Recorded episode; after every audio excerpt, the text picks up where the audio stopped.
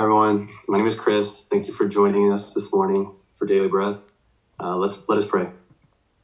Dear Heavenly Father, Lord, just thank you so much for this morning and for everyone joining, wanting to hear more about your word, Lord. Thank you for uh, this time and the season that we're in, Lord. I pray that we all be reminded of um, what your Son did on the cross for us, Lord, uh, for our salvation. And again, just thank you for this evening.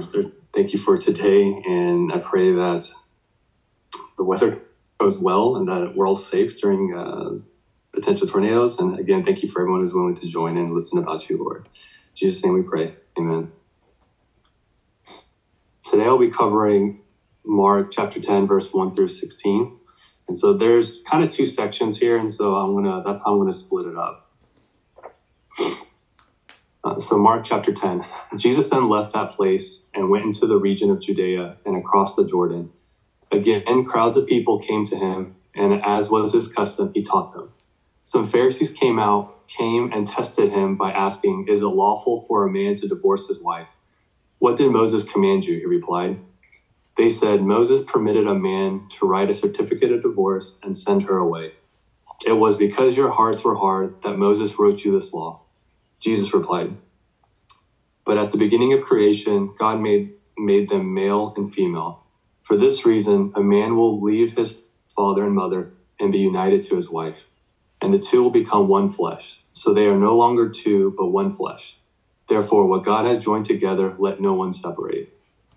When they came, when they were in the house again, the disciples asked Jesus about this. He answered, Anyone who divorces his wife and marries another woman commits adultery against her.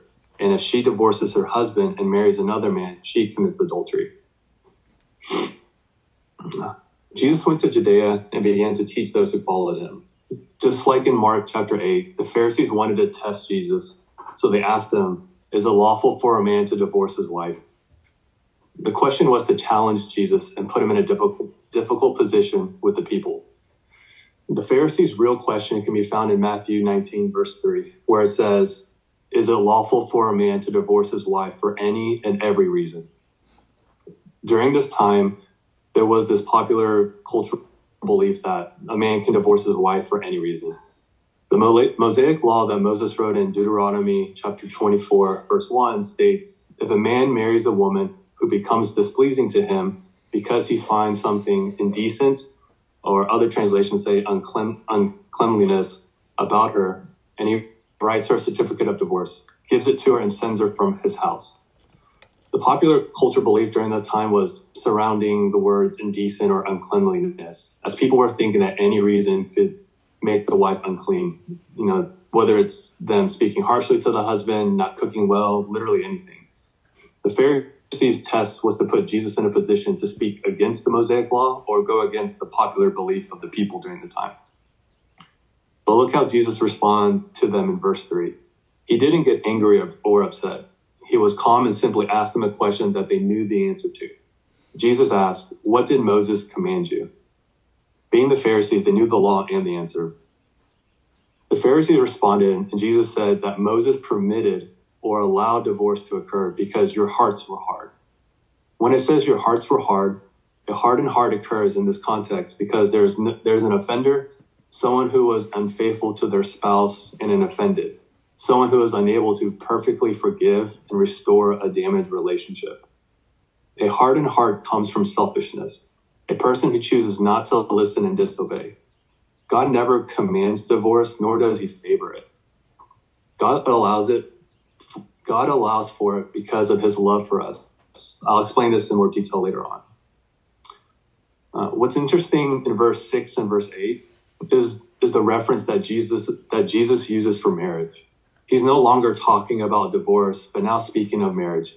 He goes back to the beginning in Genesis when God created man and woman in his image and that they will become one flesh.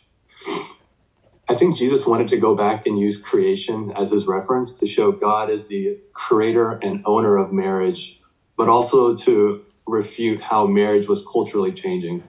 God didn't, you know, again, command divorce like on a whim.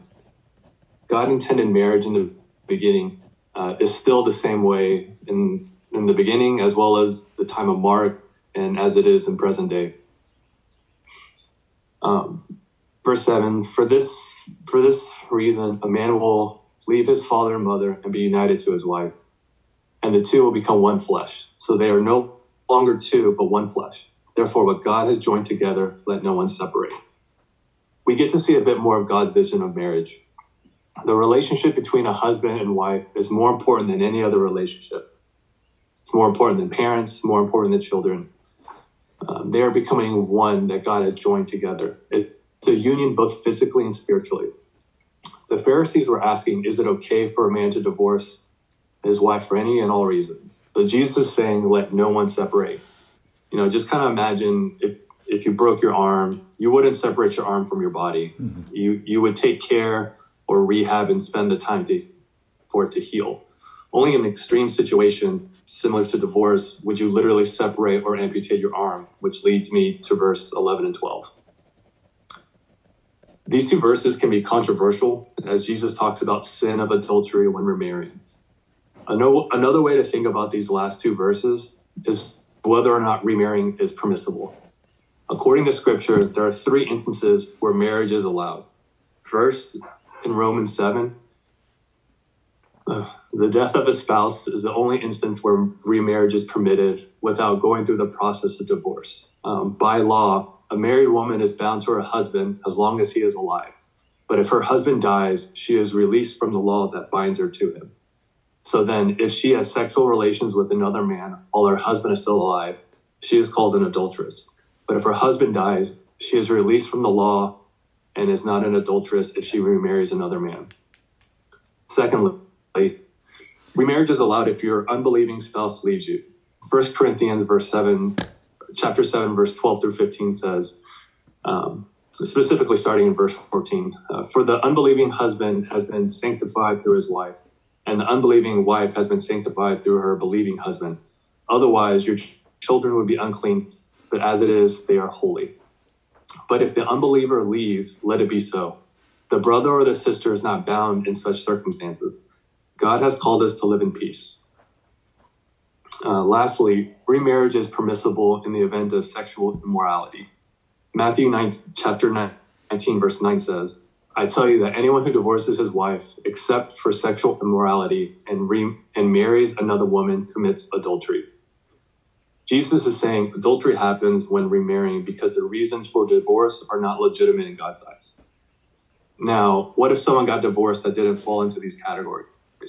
Like they don't love each other anymore or, or something else statistically, we, we probably have experienced or know someone that has been divorced or on the verge of being divorced. Um, the good news, which is the gospel, is that God loves us all and everyone is in need of a savior.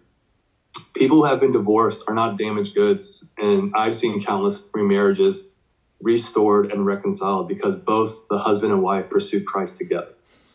I've seen how God is working in my own marriage, and I know divorce still happens today, and with that, God, God still allows it. However, God designed marriage for our benefit and gives us the foundation on how husband and wife should work towards oneness. If you read Ephesians chapter 5, verse 21 through 33, it, it shows exactly how it should be. Um, but God loves us so much that he gave us the institution of marriage. And you can learn more about God's love for us in Cornerstone. Um, the last section here is uh, Mark verse 13 through 16. Um, people were bringing little children to Jesus for him to place his hands on them, but the disciples rebuked them. When Jesus saw this, he was indignant. He said to them, Let the little children come to me, and do not hinder them, for the kingdom of God belongs to such as these.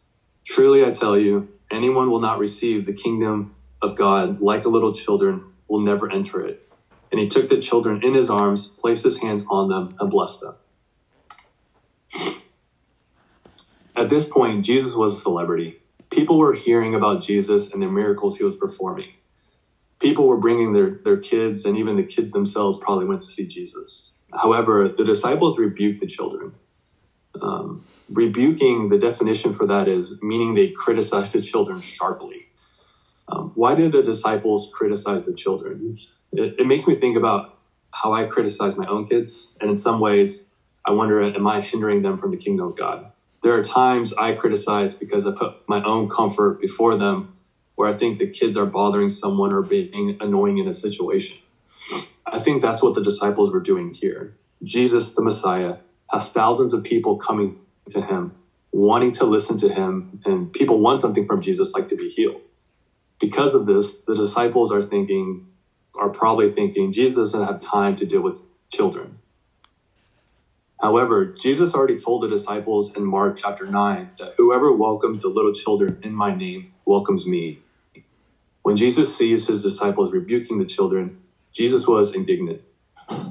Indignant is basically feeling or showing anger because of something unjust or unworthy.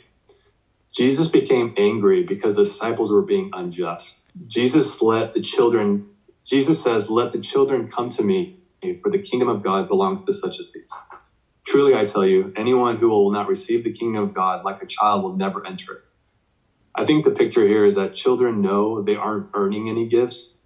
They welcome gifts freely and with open arms. Jesus wants us to know we can't earn salvation, but we should re- receive salvation like a child receiving a gift with open arms. Um, I pray we, we be reminded of God's love for all his people and that God's kingdom is made for everyone and that that's my my sharing of this morning. And so let us pray. Dear Heavenly Father, Lord, um, again, I thank you for everyone willing to to learn more about you, Lord. I thank you um, really for how much you love us, how much you pursue us, and that you, want a relationship with uniquely, and that you want to um, spend eternity with us, Lord. Um, and I just I just pray that as we go about this week and as we think about um, your your mission, Lord, I pray that um, we we be reminded to just love everyone, Lord, and especially think about our VIPs, um, people we care about, especially when you think about um, it's a mission to spend eternity with all of our, our brothers and sisters, Lord. And so I thank you for today. We pray all things in Jesus Christ's name. Amen.